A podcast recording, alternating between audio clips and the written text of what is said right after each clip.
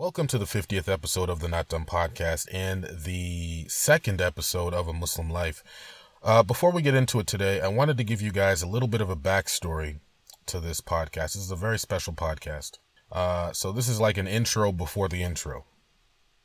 Uh, today, we're going to introduce you to Brother Mansoor Adayfi. Uh, I became aware of Brother Mansoor while watching Democracy Now! back in September. Brother Mansoor is a survivor of Guantanamo Bay. Now, don't worry, he wasn't actually a 9 11 conspirator. Instead, it was a case of mistaken identity, and as a result, he unfortunately spent 14 years in Guantanamo Bay. I was so inspired by this interview with Amy Goodman on Democracy Now! that I actually bought his book, Don't Forget Us Here Lost and Found at Guantanamo feel free to pick that up uh, at your leisure.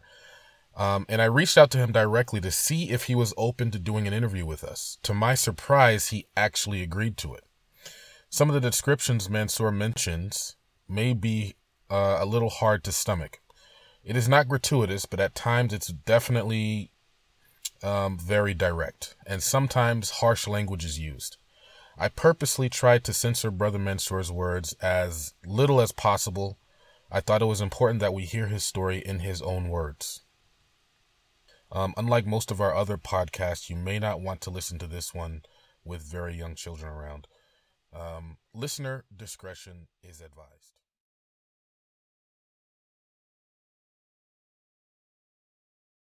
Assalamu alaikum. Uh, welcome to the 50, 50th.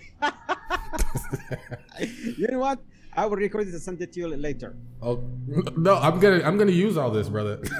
no, we use, we use our outtakes for for comedy. So I mean, yeah. okay, this is like, uh, I can say okay. Assalamu alaikum. Welcome to the 50th episode of the Not Dumb podcast and the second episode of Muslim Life. We introduce you to, uh, today to me, your brother Mansoor Ahmed Saad, Adayfi from Yemen, a smiley troublemaker, 441.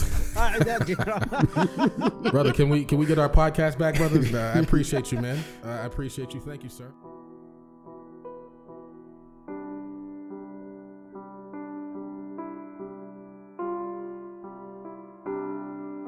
All right. So as you've heard, uh, listening audience, you've listened to our, our brother, brother Mansoor, uh, who has introduced himself ever so graciously.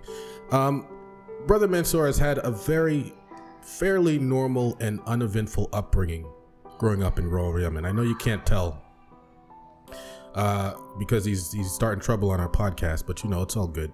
Um, his mother this was is me, this is me, brother, smiley troublemaker. I know this is what you do. I know. I understand. yeah, I understand.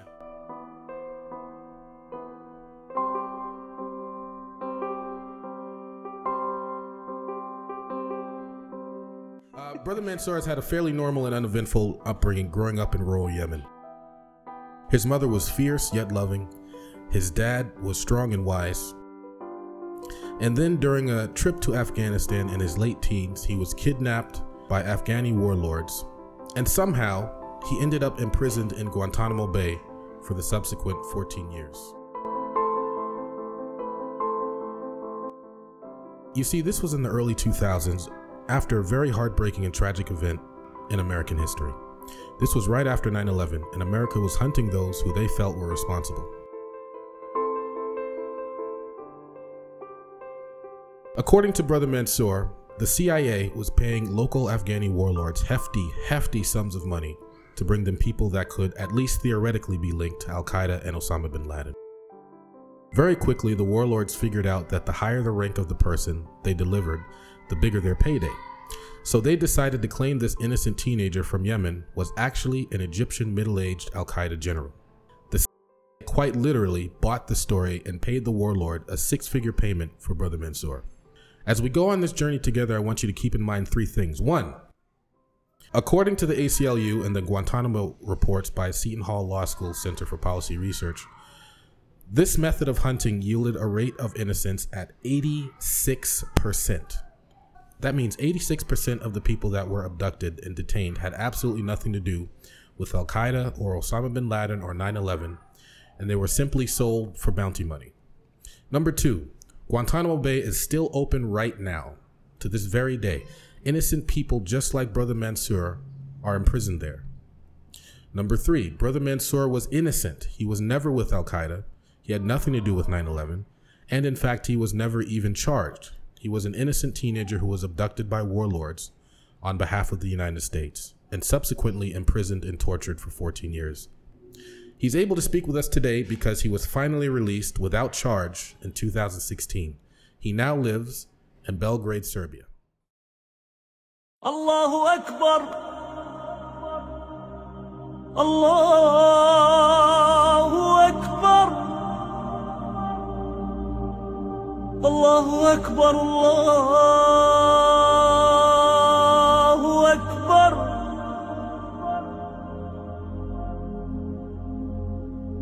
أشهد أن لا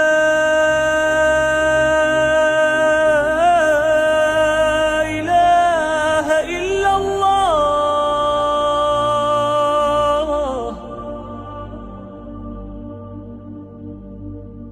أشهد أن لا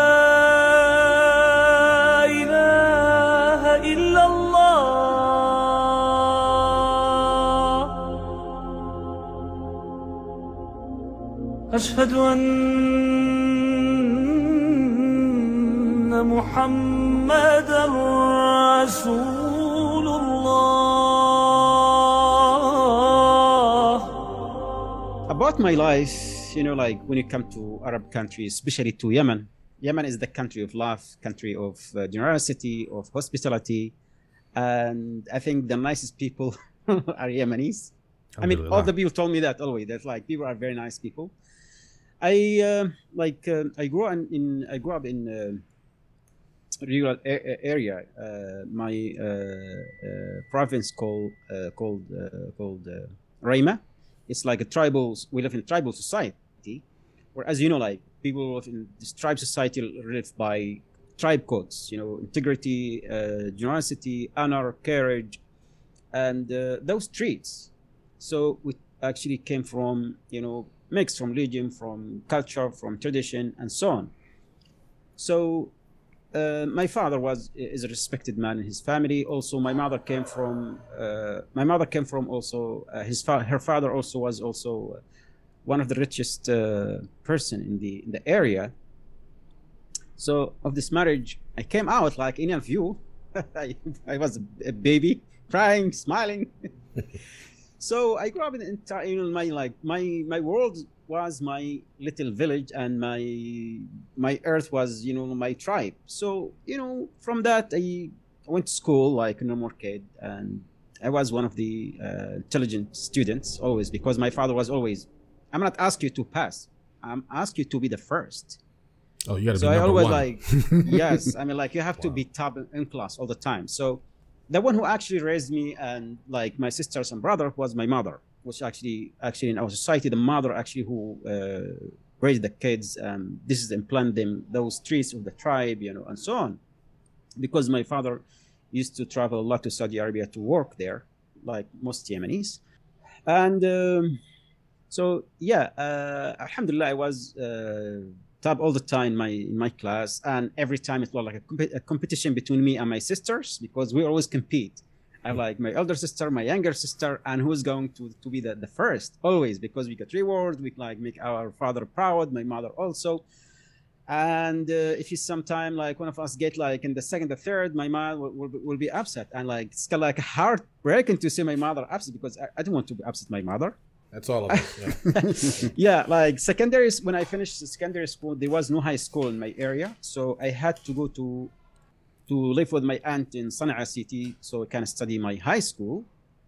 When I moved to the city, wow, is like a different world. Like a lot of cars, slides, buildings, people, you know, those uh, all kind like what this this is a new world, like really tall building and so on everything was new, like assessing the electricity because where we live, we have no electricity, we have no running water. It's wow. like really tribal uh, society. So in Sana'a, there is electricity. Yeah, you can just one one button, you can turn on of the, the electricity. The sink, you have you can have water. Wow, this is something different for the first time. Yeah, yeah, yeah. Wow. So I started like I'm very curious. So I used to like walk all day in the city asking people. I even like we have like one of the uh, the tallest building in Yemen at that time was like 24, uh, 25 floors. I went there. I went inside, and like I wanted to know what, what, what's inside. Asked me what what what what do you have here? What do you work? and they called the police. The police came to me like, yeah, yeah, yeah. What are you doing? I said like, I just I want to know. Yeah. And the, the man in the police was nice. Like, where, where you come from? I said like, oh, okay. Then he started explaining to me, Mansoor, you cannot use these places like that. I said, why not? Yeah. I mean, like, because I'm not I'm not making any problems. He said, no, I win because people from those uh, rural areas, it's like so honest and, and innocent and pure. I mean, like, you just, you know. You're just curious. Like, you're like curious. I want to know. Yeah. yeah. So and he starts explaining to me, Mansoor, this is people here different. You have to be careful. And he was telling my my cousin, he said, we cannot control him. it's like it's running everywhere. Wow. I was going to the like everywhere, like to the shops, to restaurant, to you know whatever I can. Of like it's just, I was like end up like wake up in the morning and go just walking around. Sometimes get lost and so on. Then I started uh, studying in my school I finished my high school at that time. I grew up. I learned a lot about the city, and also I, I used to study. I used to also study uh, uh, beside my high school. I used to study in Islamic Institute, and I met a lot of students from around the world. With that time, I started also helping in the institute part-time work, like in those uh, foreigner student affair, helping with their visas, passports, and and so on. So in three years, I learned a lot, and I was close to the head of the institute in the 19, by the end of the 1999 and 2000, there was some attacks of Al Qaeda in uh, in Yemen, especially USS Cole, and there was like in some also other countries. So the head of the, the, institute, uh, the head of the institute wanted to write a book about Al Qaeda.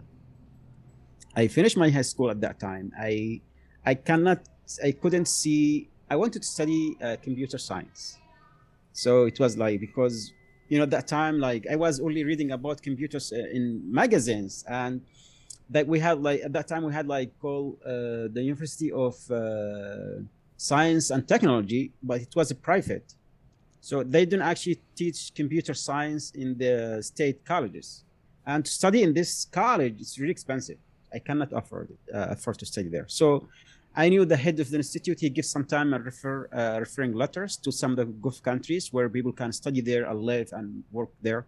So I told him I need to study, you know, in that field. I, I can get a referral letter to one of the Gulf countries. He said, yes, no problem. Just give me some time. Then one day he, he called me. He said, uh, I need you to help me with something.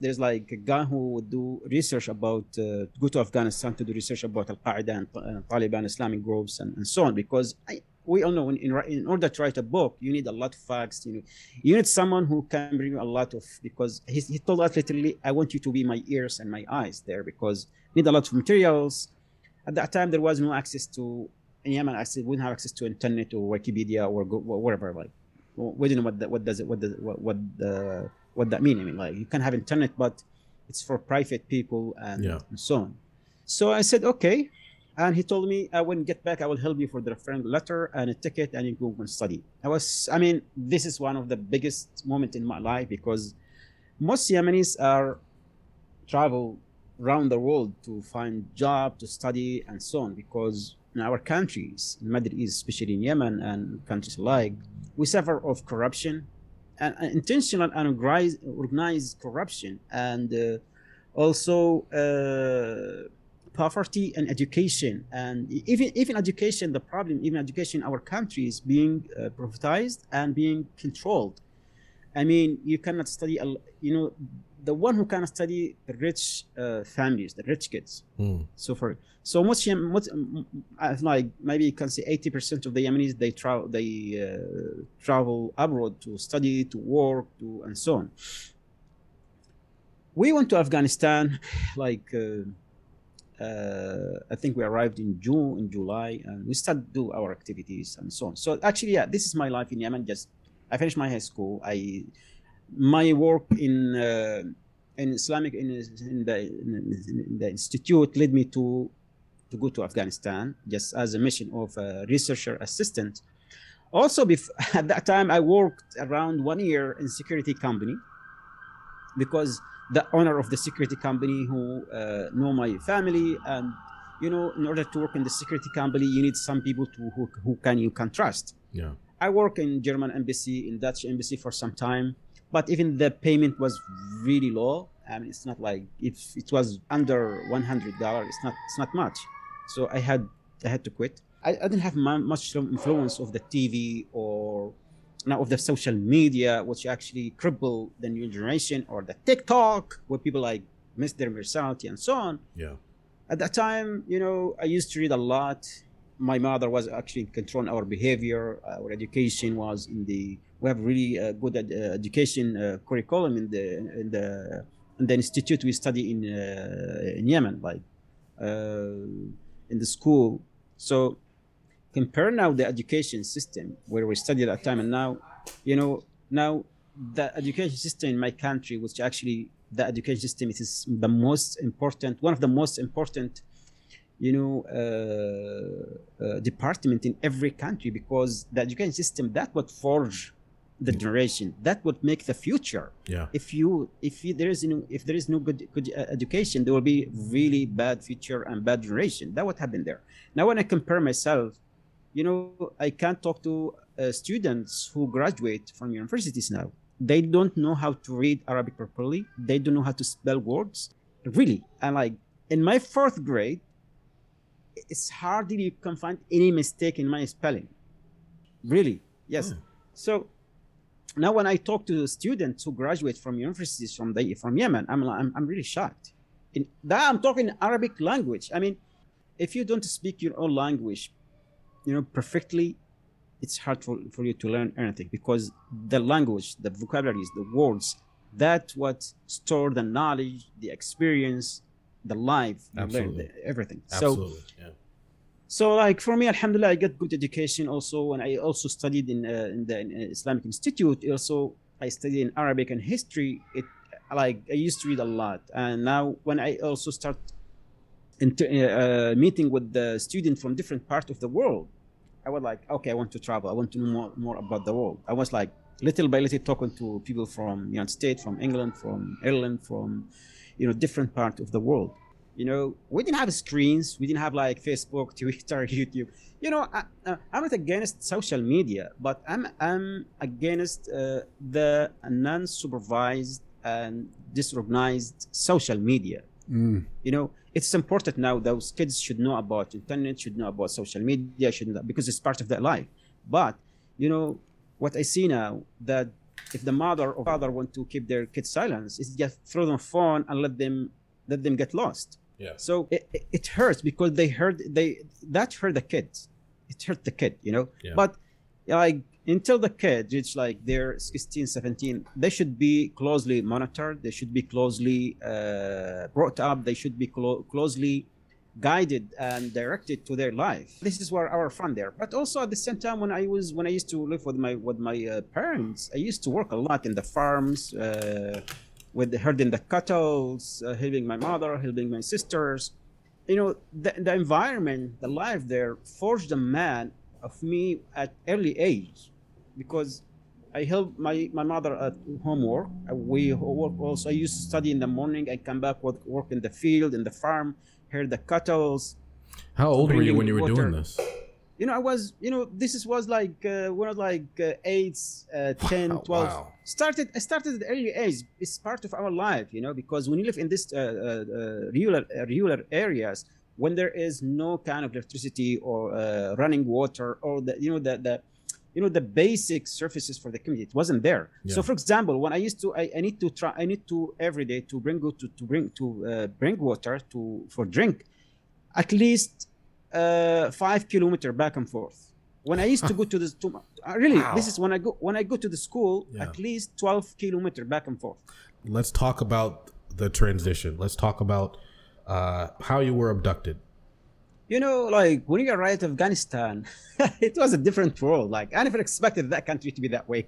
Hmm. I read like before I before I went to Afghanistan, I read some kind of like I tried to find some any books or magazines. I read a little about the the the Soviet uh, invasion, the war, and uh, we tried to find any kind of materials that would like give us some guidance. We talked to some people who are there, I, I went to one of the brothers when there uh, to uh, do some kind of research for the head of Islamic Institute who want to write a book about uh, Al Qaeda ideology, Taliban, you know, the new groups and so on. Because that world, in order to write a book about that, you need to have a lot of fact and checking and research and so on. And he cannot do it. He cannot travel himself. He cannot do it. So I started reading about Afghanistan, about the Soviet invasion, about the war, about the um, the civil war. We tried to find tried to collect, but as much material in Yemen as, as, as we could, but we couldn't find a lot. So then we started, oh, one, one of the brothers also told us that there is a charity organization in Afghanistan, Saudi charity organization, and they said they will be your contact point. You can stay with them. You can stay there. From there, they will help you where to go, where to come. It's okay. I mean, this is my first time to leave Yemen. I was also excited, you know. So we get we get like a permission from the Yemeni government because at that time going to Afghanistan was was like uh, suspicion uh, if someone go there hmm. because uh, so we got uh, permission from uh, Yemen government. We traveled and arrived in Afghanistan. It was like arriving 1,000 behind the world. You know, even Yemen is not that it's not a developed country, but when Afghanistan, the only thing you see like connect you to modern life, cars you know buildings or people uh, homes streets it's really like uh, you know those like 1000 years back and you can see the scar everywhere i mean the war the the uh, those uh, tanks uh, cars like what left from the soviet uh, invasion Wow. And also, like you can see the buildings, the the the the, expo- the, the buildings, the damaged buildings, the bullets, and everywhere. Hmm. I mean, it's, it's, it was a mess. And people told us, you know, that wasn't the especially the the damage in the building and so on. That they told us that wasn't created by the Soviet uh, invasion, that by the civil war between the warlords. Oh. When we talk about the warlords, you know, during the Soviet invasion, you know, as a tribal uh, country, Afghanistan, each uh, tribes or each nationality, they have their own, uh, you know, uh, leader or lord. And those also were funded by different countries like United States or uh, France and other countries and Pakistan and Saudi Arabia. Each one of the world lord, they have their own way uh, they get funded and, and so on. So when the Soviet Union was defeated, now the war turned between who will be in control. It turned between the Afghans themselves and you know the people who be who uh, actually were funding it. And the, the war took took years and years. So the Taliban, how they emerged, the Taliban uh, after the corruption and uh, the war, the fear, Taliban came and took and took uh, and defeated the, all the world lords and took over you know, when the first time I heard that Batna 11, I was in the restaurant. I think we were eating breakfast or yes, and we heard there is like there is uh, airplanes flew into a building, but we honestly we didn't pay much attention to it because imagine you just you heard the news that airplanes flew into a building. There's no newspaper, no TVs, hmm. nothing, and wow. yeah, like you have nothing to do with that. I'm like never crossed my mind. Why I should bother about this really? And when he told me like there is 110 floors, okay, I, I, can I believe you at that time? I don't know. They said buildings and so on, but we wow. continue on. Yeah. Then the the the the head of the charity organization uh, told the the employee uh, the employees he said okay they get uh, instruction from Saudi Arabia they should liquid everything and you know distribute all the stuff they have and close everything and they should they should leave Afghanistan and they told and they told us you should leave too. I said, okay. My friend who was also in the charity organization, he said, Mansoor, we are going to uh, liquid everything. We are going to take this load of medicine, blankets, you know, uh, logistics to one of the hospitals in Kunduz, and after that we are uh, uh to Pakistan. He asked me to come with him. I said, okay, I have no problem because we are leaving anyway. This is our last trip Wow. Uh, we went to Kunduz to deliver the stuff because at that time, like uh, we had like a Toyota car. Between Kunduz, between yeah, we, before we arrived to Kunduz, we were ambushed one of the world lords when they said like we have like really nice, uh, beautiful blue car Toyota, new, like mm. like a truck or a car, like uh, a pickup truck. Yeah, yeah.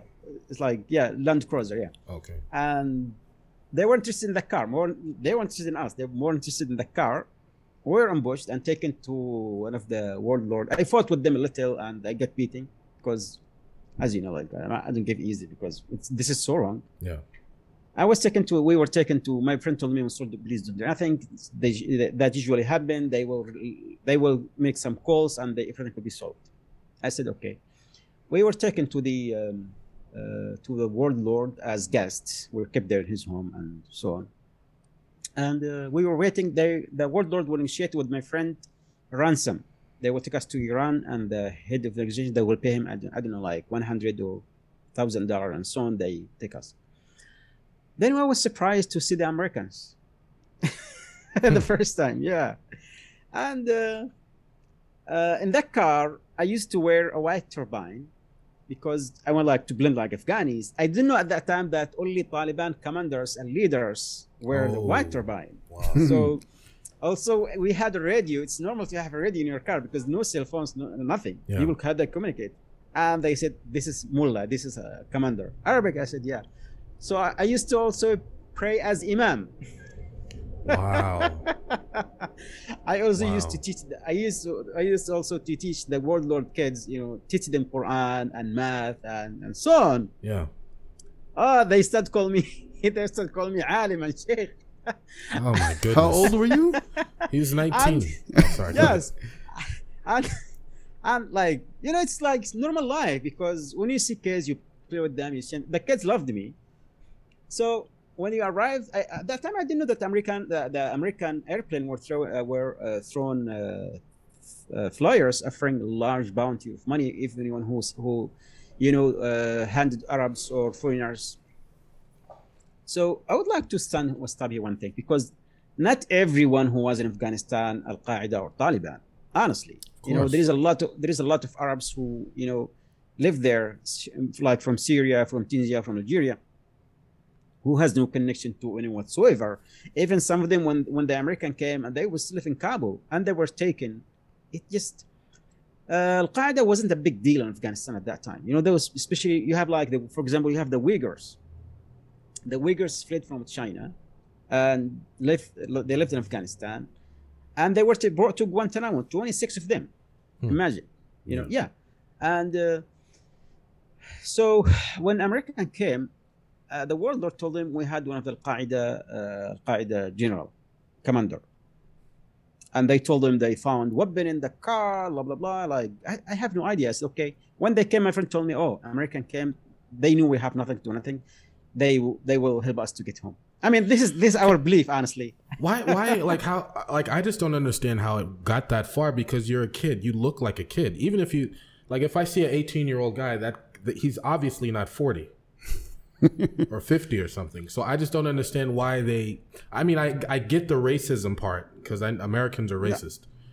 You know when when when when yeah. when, when when I went with the the Americans the first time because yeah. when I get when they came to take me they just I was like shocked because hood, hooded and they stripped naked and like when they came the first time I opened my my my my my eye when they took the hood of my head there were like five or six, five to seven people as a row in front of there, and their uh, rifles were with laser pointed to my chest, to my head, and there was a, a interrogator. All of them were in military uniform, and there was like a huge dog with a huge uh, chain, and uh, there was like also the the interpreter who, who who an American who doesn't know how to speak even Arabic, and like I was beating like what like what's going on like why are you doing this? I was like like hmm. shut up, shut up. And like okay.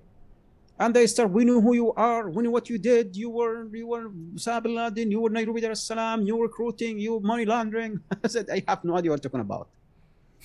Uh, like then they exhibit that uni are well trained and so on. Like as I told you when they came to it was a big mess and they didn't know what they were looking for. They have a list of 25 people. So most of the people who were there also, they had no names, no information, no profile, nothing. That what the uh, Guantanamo idea came. They wanted to bring people to Guantanamo They said we are going to bring those people to Guantanamo and to uh, to let our interrogators to sort it out. So basically, I spent two months in the black site, like one of the worst time in my life. I could hear people screaming, crying. People died there because sometimes we people screaming and some just they just drag them out. We can hear that they drag them out of their cells. Yeah. They were asking for Al-Qaeda, where is Osama bin Laden? Where is uh, Mullah Muhammad Umar? Where the new attack, the sleeper cells, the money, the you know the uranium and all, all kind of shit. So you cannot like okay, I admit to everything they asked me, but the problem was to get them the details. I don't have the details because I don't have in the first place. We know you are trained for counter mm, counter interrogation. You will train. You will train people. So that's been like almost like over two months like that. Then I was taken to Kandahar detention. And again, you know, the journey was they brought like they give me 13 names. So by then I like I told them just if you contact my government and uh, you can ask them about me, they will tell you everything when you who you are, when you have like you speak multiple languages, when you have like different passports, when you have like uh, plastic surgeries and so on.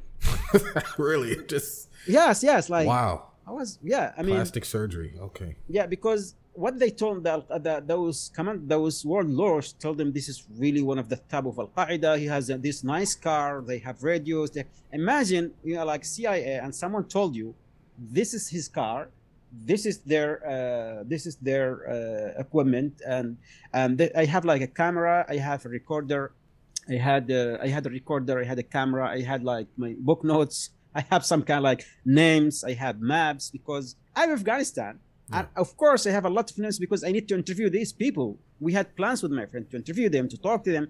And I had a lot of written stuff. I have a lot of materials. That's what we do there. And I explained to them. I said you can contact these people and so on but they wouldn't listen the problem is like they had their own. It's it's really hard to, to communicate with them. Yeah. After that, I was taken to Kandahar detention, then shipped to Guantanamo. I mean, if you talk about that that journey, it is one of the hardest journey ever in my life. I was treated as you know high top person and treated that way. Like even when they when they shipped me from uh, Guantanamo from uh, Kandahar detention to uh, Guantanamo, they put a sign. Uh, they used to put sign the road neck, beat me or f- me. Like, Whoa, are you serious? Yeah, yeah, yeah, yeah. I'm serious. Like so, some of us, some individuals, they're like in the sign, like they they they have our numbers on the on our back, but also especially me and others, we have like uh, a sign around our neck, like uh, written "beat me or f- me," and we get a lot of beating. So every 20, 15, 20 minutes, you get beating, kicking, hitting, slapping, dragging, sitting. guards, uh, soldiers sometimes peeing on us. It's just so, oh so much. God.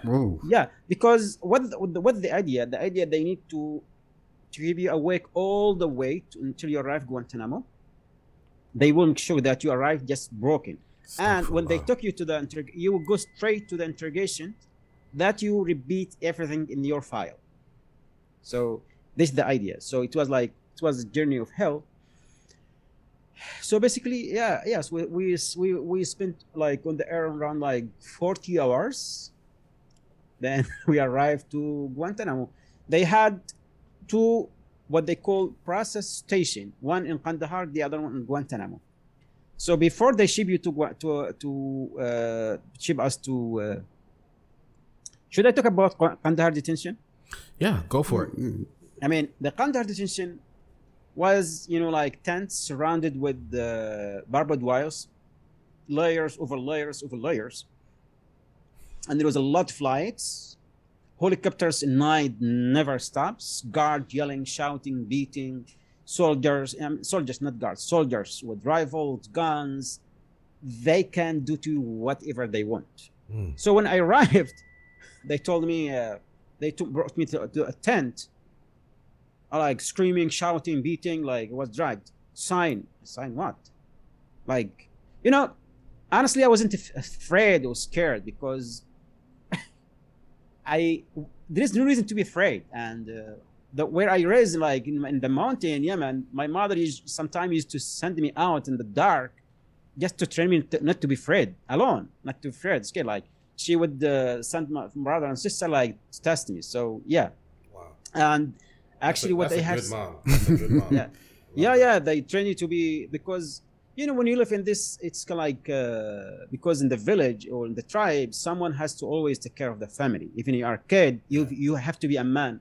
The, we're to be like a face of the family, a face of the tribe.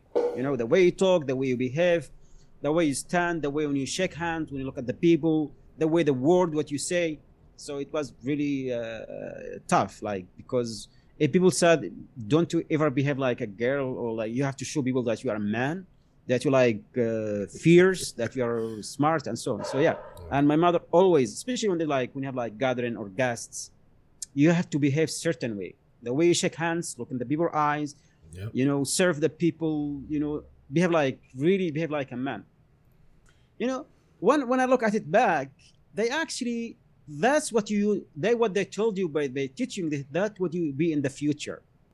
About kandahar yeah like about kandahar they took me to a tent and they told me sign this paper that if you try to escape and we have a right to shoot you and kill you. I said no i would never sign that after all of that, they're beating the hell yeah. out of you, punching you. Yeah, that's like, you. Oh, hey, like you, you think you like, yes, yes. It's like one of. It's not funny, but it's, it's literally just, sign your life it's away. It's not funny, but I feel like I'm not going to sign. Of course, yeah. sign. But they were like, sign, sign. I said, I'm not signing.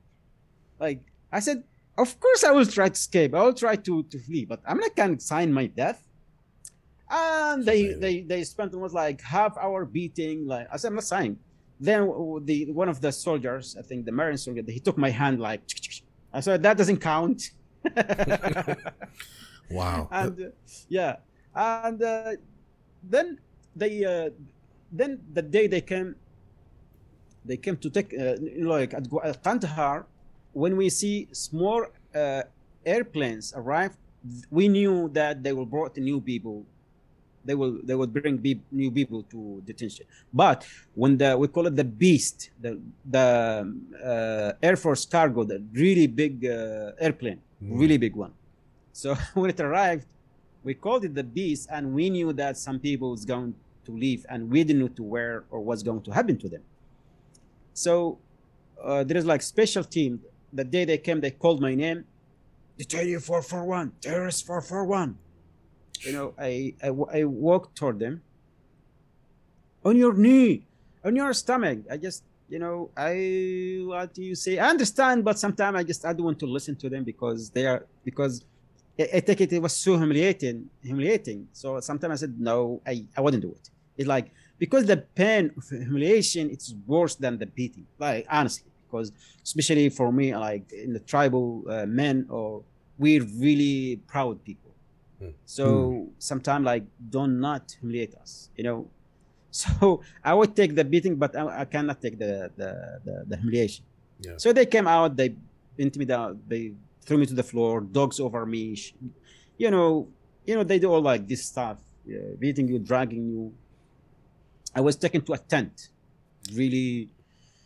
Like there is a three or four other brothers in the large tent, and they started cutting our clothes with scissors they didn't care if you get injured or something. Didn't care. So I was like tied to the pole naked like that, and they start shaving our bodies and uh, like shaving everything in your bodies and laughing and sometimes taking our uh, private parts, making fun of us, and it was so subhanallah humiliating. Wow. You know, yeah. Uh, so I, uh, one, uh, oh one of the brothers, he was also one of the one of the youngest brothers. They were doing the same to him. He was crying. I spit on the on the gun. Like, stop doing this. Um, because it was, was this the was this the young young kid the teenager? Yeah like yeah yeah 13 like, 14 yes i mean yeah he was with us from the beginning. So when i saw him doing this i tried you know it was wrong. And those soldiers was like really i'm not gonna say humans just really savages. And so because they also like treat us like a terrorist like killers. I mean when you look at it if you deal with the terrorists and the killers and vicious killers you will never have me. You, I will never negotiate with. You. I will never talk to you. Yeah. But the problem is, we were confused and what's going on here. You're still in, you're still in that zone of confusion. You don't know what's happening. it's like why why this you just know everybody's you know? angry yes yeah. yes like yeah. we tried to figure out at the same time what should how we should would deal with the americans how, how we should deal with them like what in that, that that time like we didn't have nuclear vision like what they want from us how we should would, would deal with them. And also like you can see the intense hate garage beating. And even the icrc was there watching everything but they said oh all i can do just report that. Then uh, when they finished with us, like uh, the uh, process tent, they put me, they rubbed me on the orange uh, suit, like everything was orange, the shoes, the sacks, the got the uh, hood, the everything was orange and orange and orange. Then uh, we spent a long time waiting in the cold. I tried to stand to pray because as a Muslim, I need to pray. It's prayer time. First, I stand like I need to make adhan Allah Akbar. they came, they beat me so hard, and they ducked, they ducked, uh, tape ducked my mouth. Wow. So they yeah, wouldn't even like, let you pray. No, you cannot stand. Hmm. You know. Yeah. They, they, they didn't care if you pray or not. Like at that time, they you know they get they got transferred the worst of the worst terrorists to Guantanamo or that place. So I was uh, tied to the stretch to the uh, stretches stretch yeah and tied like this. It was freeze of cold. Then I was dragged to to the. Uh, I, I, prayed anyway, like in that situation, because yeah, this is what I can do. Head, yeah. So I was dragged to, to, the airplane, and from there start the beating. We were uh, uh, we were uh, shackled and chained to the floor. There is just in the floor, you know, and there was a lot. You know, like there was. Um, we were hooded. You know, there's goggles over our ears earmuffs. It was like really painful because it was really tight. And we, the way they put us on the floor, it's also painful because the you said there is nothing you can uh, put your back on, hmm. or you are not allowed even to. It, it, just they want you to stay still in some position that you feel the pain. Oh, the stress basically. positions. Yeah. Yes, all the way like that. So I, one of the my brothers, I feel them like he slept on me from the side, from the left. Oh, it's like I was crying of pain, but it was a little, alhamdulillah, to feel that you listen someone pain. I said, okay, you know, helping them. Yeah. I get meeting all the time, like, they, why are you moving? I said, they were kicking my ass all the way. oh, and they're sleeping on you. while yeah, like the brothers. Wow. when we arrived, one of the brothers told me when he arrived at one said, "Wallah, alhamdulillah, I slept on one of the brother because it was it was hard to stay in your be in, in your yeah. in your by yourself, so they learned on me." Yeah. They told me, uh, yeah, we I slept one of the brothers. Like, this is with my brother. I'm glad that you have rest, rested. But we were moving a lot. They said, yeah, they were beating me all the way. yeah, that was the vibrations so, you were feeling. Yeah, yeah, yeah like oh, it's dear. like you were. More, I would try to sleep. I was waking up. I said yes. But Alhamdulillah, even even even in, in on the uh, on the air uh, on the um, airplane. This is like what I told you when you bring your kids in a way that the way you bring your kids it become their way of life so yeah. In the airplane we never stop praying in our in, we try to estimate the time of praying. And when the time it come we would kick each other with like with the elbow. It means pray time. time for prayer yeah. so if like uh, the first time we would kick three times. The second time we would kick more. It's like they give like the hands this you have to pray. Yeah. And this is the way we keep praying and the way it the way it is. Alhamdulillah and everyone praying. What are the on the way on the airplane we heard someone scream really loud. Like what's going on there? I mean like someone brothers brothers please go uh, say your shahada. They are going to throw us from the airplane. Oh. No this wow. is the end they were going to really really like we, they thought this is the end yeah we all we all اشهد ان لا اله الا الله واشهد ان محمد رسول الله Subhanallah. yeah it's not funny we're all laughing here but it's, it's, it's, it's I, only... I slept it, no no we were laughing about it at one yeah. time I'm like yeah. well all the brothers imagine like all of us heard that really not just screaming really scary and someone who is going to die yeah yeah really yeah brothers brothers say your shahada they're going to throw us from the airplane the gate is open oh my god oh Allah, I like I'm not ready. Oh Allah, I'm not ready. Oh Allah, I'm not ready. I'm not ready. I'm not ready. Like at that time, I just spent my life. You know, I, I, I wish I have done more. I wish I have like my good relationship with my family, with my friends. Like with that time when you see this is your last moments in this life. Yeah. Because this life, brothers and sisters, is just a temporary world. Honestly, imagine if you zoom out, if you go to the to the take your chair and sit on the moon and look at Earth, what can you see? You will see rock and water. That's it. That's it. This is our this this Earth. Solely rock and water. Yeah. These two gates, arrival and departure gate. The time you born, you are this the arrival gate. And the time you walk from the arrival gate to the departure gate, this is your life. You will live. Each of us will live, no matter what else. Matter you will given task in this life. Hmm. Between this gate and that gate, you have a task to do, and we go back, inshallah, to when Allah subhanahu wa ta'ala promised us to go back. So at that point, when someone was screaming, uh, you know, in, in, in a sprint of the second, I just walked through all, went through all, all, all my life. I'm not ready. I'm not ready. I was afraid. This is why I felt really scared and really afraid. This one, like, really, I test fear. Fear means because the moment you realize your life is over, and what have you done? What have cheat? What have you achieved? And what's going to happen next? Hmm. So I was living at that moment, but Alhamdulillah never happened. Didn't happen. When we talked the brother at Guantanamo, like, brothers, who was screaming? One of the those, oh, please, brothers, forgive me. He said I he wanted to use the toilet. He was really in pain. and they took him. I think they brought a pocket for him, a, a, a pocket, and uh, they brought really uh, fan, loud fan.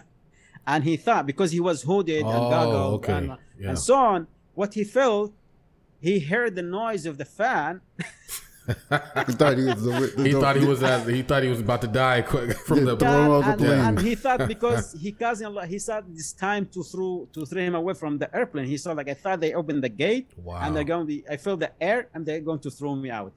Oh my goodness, that is hilarious. like, wow. I mean, because imagine when someone just close your eyes, close your ears, you cannot breathe, you cannot talk, you cannot do nothing, you can't understand. Nobody even talking to you. Yeah. You are being you're being kept in dark for for the next 40 hours. You hmm. don't know what's going to happen to you.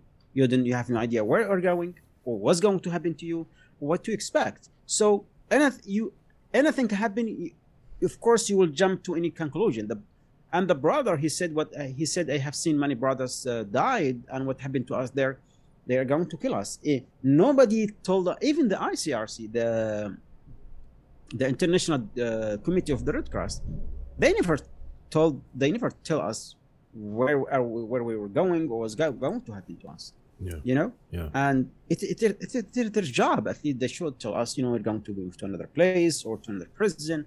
But even that, everything's secret. So I mean, this was the moment. So then in the in the journey, I mean, I don't know how many times I get kicked and it just and also soldiers always come to pose to take yeah. photos to kick you. Especially you are like this is this is the top this is the commander this is the leader. Everyone wants to take photo with you. Everyone. So let's uh, let's take a let's take a transition here. I'd like to so i listened to the audiobook twice. And the thing that struck me the most there's two things. One a lot of torture. Like the the fans they had leaving on um just the the just the mental stuff where they have you coming into um they, they bring you into these different rooms. They turn the, the, the, the ac all the way up and you're, you're in there with just like a sheet on or something or a, a nothing. And then the second part is just the brotherhood. Um, i forget the brother's name off the top of my head but there was a brother who i was really rooting for. I think i told you about it. I can't remember his name. Uh, starts with a w. Um, uh, Wadda. Yeah, like he was like a real man's man, right? Uh, like a strong guy. So, like when we arrived at Guantanamo, it was also like, uh, again, we were uh, the one who received us was the Marines. Marines, you know, like I someone was screaming, then like someone was like in the in the Arabic uh, language, you are now in the hand of the American Marines. Put your head down. down. Like it's called like asfar safilin. You know, it was when someone told you this in your own language it was so offensive. So I always kept my head like this because رأسك أسفل السافلين. It's like it's so humiliated. Subhanallah. So so so also the Marians, they have when they beat us, they like they struck our heads from the front and from the uh, from the front from the back at the same time, really hard. Like you can feel that like it, it's like they shock inside your head. It's like like this. Yeah, yeah. So it's really hard. And also that the, they kept on the ferry for like around 20 to 30 minutes. When you arrived at Guantanamo, again we were taken to the press station. Again, search, you know, uh, uh, genital search in worst way. And when they took us that, they, I felt when they stripped me naked, they were cutting scissors, cutting my clothes, and uh, my head's still uh, still covered with the hoods, with the with the Man. goggles and earmuffs. So I felt water in my water in my body. They threw me to the floor, while like chained and and shackles, and there was like brooms, really brooms for cleaning, were like for my for my body. Oh wow! Oh, like scrubbing and clean. Like, yeah. Yeah, like yeah, like uh, uh, soap, a lot of soap, a lot of those brooms, and uh, it's like it was because you are so tired, so hungry, so thirsty, and that happened. Then they they, they drag us. They like take finger uh, prints, and I was dragged to the to the cage naked. They threw me to the cage, like they sit on me, remove my shackles. Don't move. Don't don't don't don't. Like they hit my head on the on the on the ground. Then they threw the the orange uh, jumpsuit. Uh, like start like wake up like when they took the hood I just the first thing I saw it was night. I look around me, it was all I can see because for the last 40 years I cannot see I cannot I cannot see clearly and my eyes has to take time to adjust to the light, to the situation. It takes takes time. All I can see those cages, mesh fence, uh, orange mesh fence, and uh, people in orange jumpsuit, you know, figures, not people even. Yes, I can see figures. I cannot distinguish what heads or wherever. So a lot of screaming, a lot of shouting, yelling, and don't talk, don't move, don't don't look at me, don't don't don't, really loud. Like, am I in hell? Am I dead? Because everything happened so fast, and you have been for the last forty over forty hours. Just, you know, I wish if the airplane could fell in the ocean because a lot of pain, more than you can even imagine or or or, or uh, tolerate. When I arrived there, the first thing you hear and the first thing you you you, you can see those like it happened too fast and it was really hard for the mind to track or keep processing what was going on here like because you had no idea what to expect what's going to happen to you and these things happen like what's that what's going to happen why is that why that why, why is that happening even so basically, yes. And uh, took us some time after that to, you know, started like, if we're going to, we're going to long time talk about it. Anyway, when you arrive at Guantanamo, on the second day, I start looking at the people around me. All of us were shaved, bald, shaved. All of us were really, you can see the the the pros the bruises over the blue eyes, swollen faces, you know, slip, uh, spilled, uh, you know, so everyone's been beaten. Beating like you can yeah. see the, the, the lips split and you can see like miserable, miserable really. So so like everyone have like as everyone as as like each one got a train crushing his face. Hmm. So people who arrived at Guantanamo, it was like around 50 nationalities, over 20 languages spoken, and the youngest detainee, as we say, as we said, uh, was only three months old or few months old. The oldest was 105 years old. Now, imagine those men who arrived at Guantanamo, they weren't all like in Afghanistan. They weren't all fighters on the battlefield holding guns. They were brought from Afghanistan, Pakistan, Iran, Bosnia, uh, United Arab Emirates, uh, Africa, Mauritania, Jordan, and many different parts of the world. 50 nationalities. Wow. They were, you know, the CIA was just paying money and yeah. bringing people from different parts of the world. So when we arrived at Guantanamo, we have nothing. We had nothing. Nothing, absolutely. Even our asses were searched in a worse way. So what do we have now? What do you have? What you brought with you, the package that your mother, your father, your school taught you. Mm. Those things, those treats. What one, one thing like the package we brought with us, because you have 50 nationalities, different mindset, different background, different from different cultures. We all were Muslims, all Muslims. Everybody's Muslim. Everybody is Muslim. No Christians or, or anything. Yeah. Wow. No, no, no, no. So we thought they're going to bring all Muslims there. Like we felt it honestly. It was like this were Muslims because the way we were treated, our holy book were thrown to the shit pocket in Kandahar. The way they kick it, the way they like, you know, you take it now personal. Yeah. Because why are you doing this? Yeah.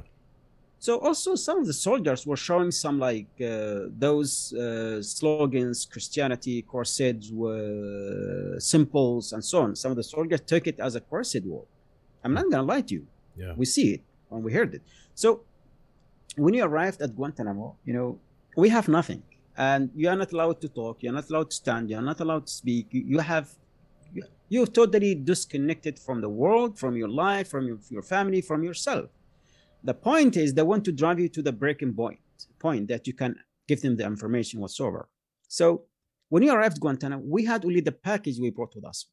What I mean, the package that would make us a person as a person. That's what I said is important to, you know, to have a strong foundation for the kids, for the children we are responsible for to from this world. For example, what make you as a person as a person? What make what make each of us unique as a person is our names that were taken from Guantanamo. Our names, our language, our values, our faith, our religion, our morals, our uh, ethics, our knowledge, emotion, experience, relationship, life. This is what makes you as a person, as a person. Imagine you come to Guantanamo, you have no memories. Shell, you have no knowledge. You know, you have no emotions. You have no any kind of relationship to anyone you know? So and at guantanamo also we had no shared life with each other. And this is also what challenging. You had different languages over 20 languages spoken. So started at guantanamo we started constructing a new life. Now it was like a turning point in our life.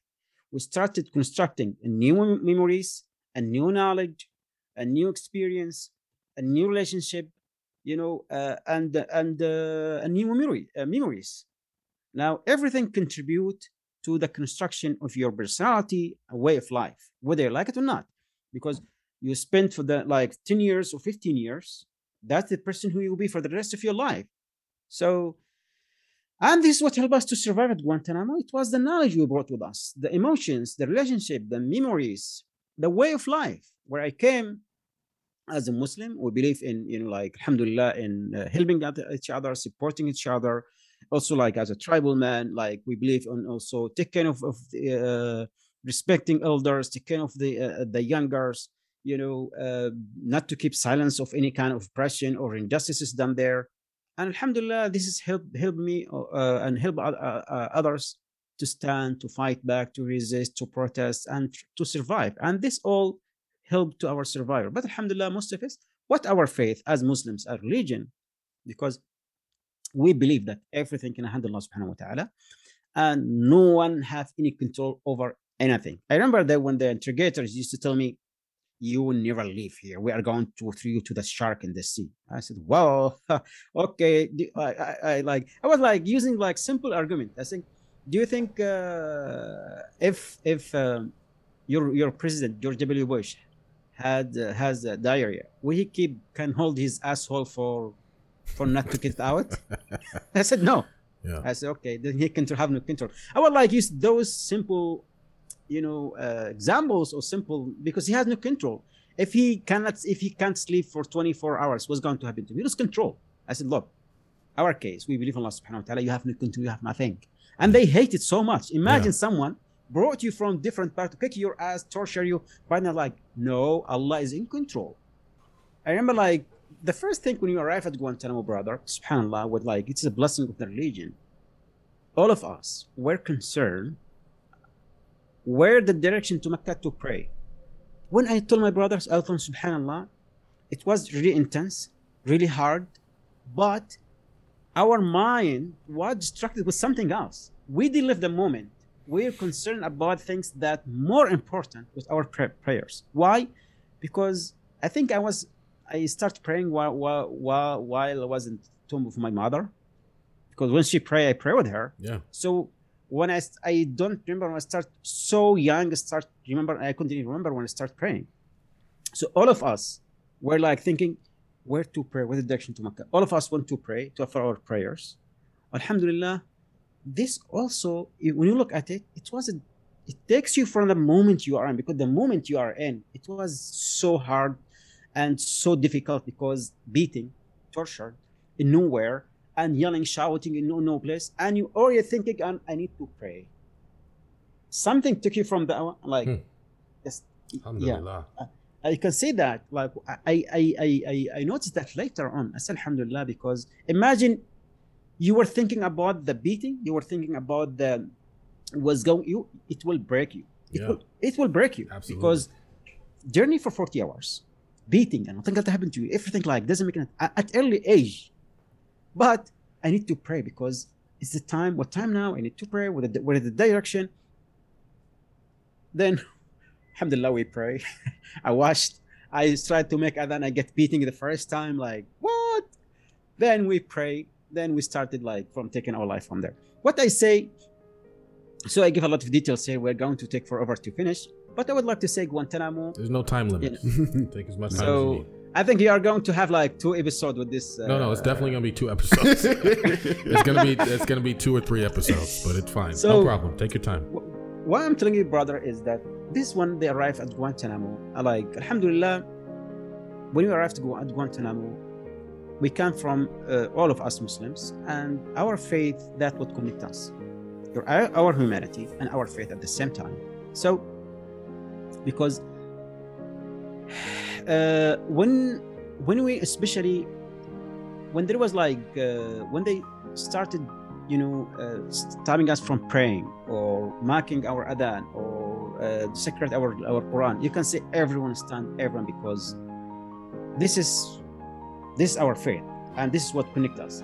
When, when I was like uh, uh arguing with the interrogators, I took the uh, uh, Quran. I told them this is not Al Qaeda book. This is not Taliban book. This book, as Muslims, we believe that book belongs to all humanity, to every human being. This is a book for him. All right, let's take a break and stop it there. I hope you were able to benefit a little by learning about Brother Mansoor's story thus far. Um, if you'd like to see some of the pictures and memorabilia that Brother Mansoor has from Guantanamo, we're going to put it on our Instagram. Feel free to take a look at it there. Stay tuned for part two of this interview right here on the Not Dumb podcast and the Muslim Life. Thank you so, so much for taking the time to listen. We love you all for the sake of Allah. Assalamu alaikum.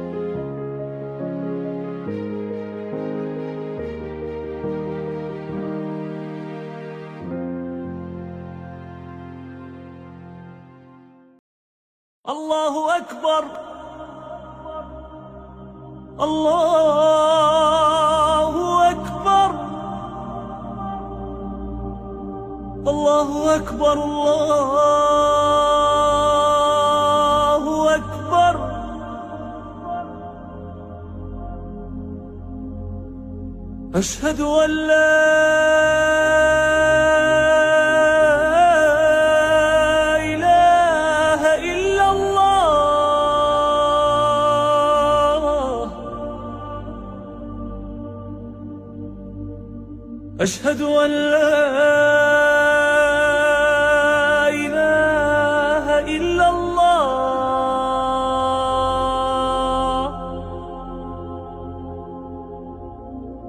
أشهد أن محمدا رسول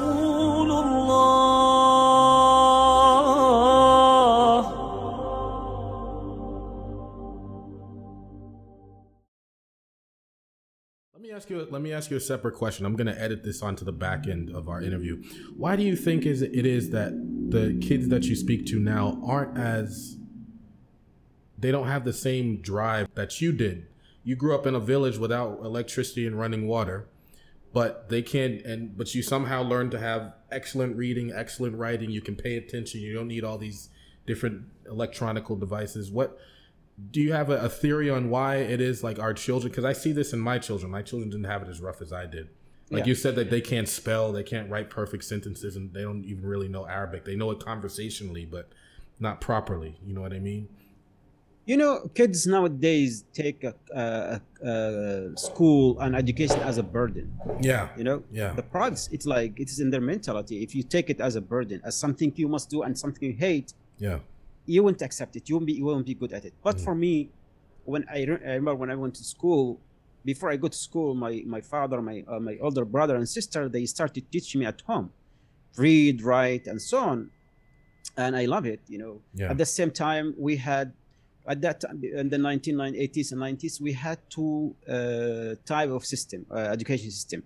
One, the one was controlled by the government, and what the, uh, the other one was controlled by um, you know the the uh, the uh, we call we had like institute and schools mm. the hmm. schools was okay but the institute was really good i mean you compare if you graduate from high school student who graduate from uh, an institute as high school equal with their education to one who graduate from university oh wow they have intense intense education and the people who teach too they are really selected uh, carefully selected as uh, as teacher and were uh, closely monitored. Mm. I remember in, in, my areas where my cousins used to study in the school, I used to study in, in the institute.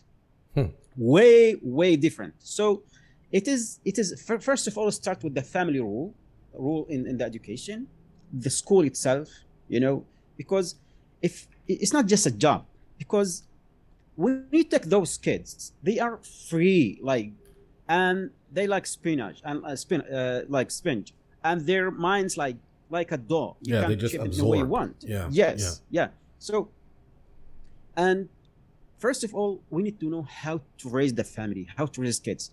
I, trust me, I have for the last five years, I have met many, many uh, fathers and and so on. I have like I have also taught some for a few years back. When I talk to the parents of the kids, you know they don't know what the concept of the family establishing and building the family is the problem here. And you know when you interact with this uh, young kid you just it's not just feeding and cleaning. No it's more than that you know. You you know like you uh, you are i used to tell them look the, the you know the hardest job ever it's motherhood. When the mother oh man. the kids. Absolutely. because yeah. yeah because it's not it, it required maintain emotion because engage emotionally mm-hmm. physically mentally psychologically because you are dealing with the being human being there. Absolutely. And you have to balance everything with them. If you get upset or angry that affects it. So motherhood is really tough and hard job mm. for us amen. So so uh, uh, to understand how to raise the kid it is so important and essential. Now also commercial uh, came to raise the kids and have the fun. No the most important time or years for the kid at early age they should be well established well educated and well built. Absolutely. if you if you don't give them you know strong foundation in this early age from early two years until 10 years you know after 13 years you will be out of control. Trust me. I'm so, I, I, got teenagers too. I know. I know. Yeah, yeah. so and if you have like a good foundation you will have a good bringing up. You have a good generation. But I'm not trying. To, I, I, don't know how the education system in the United States, but what I see comparing my country at that time, compare now. When I talk to, when I try to talk to uh, my cousins and my family, some of my family, they cannot express themselves even. Hmm. Why? Because lacking to the vocabularies, lacking to the education they study, it's it's it's it's like garbage, trash. Imagine. Yeah. So the like because there, there is no kind of strong foundation. And especially now where when we give just our kids access to uh, internet to social media it creates some kind of dissonance you know? Sometimes like i'm really thinking sometime to write a book how to live your life just to teach the new generation how to live their life. Because i had one of one of the uh, sister called me that her daughter was given uh, a phone without her permission i said no take it. Absolutely. You know, because yeah. you you open a gate to hell. You do not you like prepare your, your kid or your child for to go to that world. Because also the environment environment around us whether like uh, friends uh, life uh, school family around it has be it has to be like oriented that way. Mm-hmm. it, it, especially it will be like tough in that time to, ra- to re- raise a good and well-founded uh, uh, kids or uh, yeah. but education is the key you know? Absolutely. Is the key. So i mean like you can see now we are we are planning for years for our job to fix take care of the car of the phone but that human being who live with us 24 hours oh, let them let them play let them it's not about play. It should has uh, his life should be organized scheduled and guided and the way because you had to lead 10 years or 12 years after that it will be hard it will be hard to do. So you're to be a uh, I, I know you and i were almost the same age but i know you don't have any kids but i think you're to be an excellent father. And i'll tell you why. Because you already know stuff it took me 10 years to figure out. I'm, I'm, I'm, actually i'm very serious. Allah's my witness. A Allah wallahi. You you you've thought about a lot of these things. And i didn't i know this stuff now because I, I because I, have gone through. I, I know I've made all mistakes with the kids. But you know, it is it is yeah. simple for me because I read book about raising family and kids yeah. and life and so and also when I like at Guantanamo I wrote a letter to my sister around like sixty pages. She was complaining about she had sixty pages. yeah. Yes. Yes. wow. Because. Uh, she told me that she has problems raising her kids. Yeah. And you know, I wrote really told her about you know how to start and uh, what you what you what should uh, what you should do in order to control her kids and bring them well. Because in Yemen, uh, you know, average family five to ten kids. I have like we were like twelve brothers and sisters. Yeah. Alhamdulillah, two of them died. Alhamdulillah. Like, so like brother like the father will aware and the mother will aware how to you know the family you know because family life it's a big responsibility. One of the biggest responsibilities is family life because uh, you take care of your, your yourself your wife your kids and so on. And it's like um, it is uh, you know wife and husband completing each other you know, basically. They need to work in like in that way because it's it's how relationship it is. Yeah. Yeah, it's push and pull with my wife. I like I push my kids to do more. She pulls them back in, and give them hugs and everything. So yeah, it's a balance to that.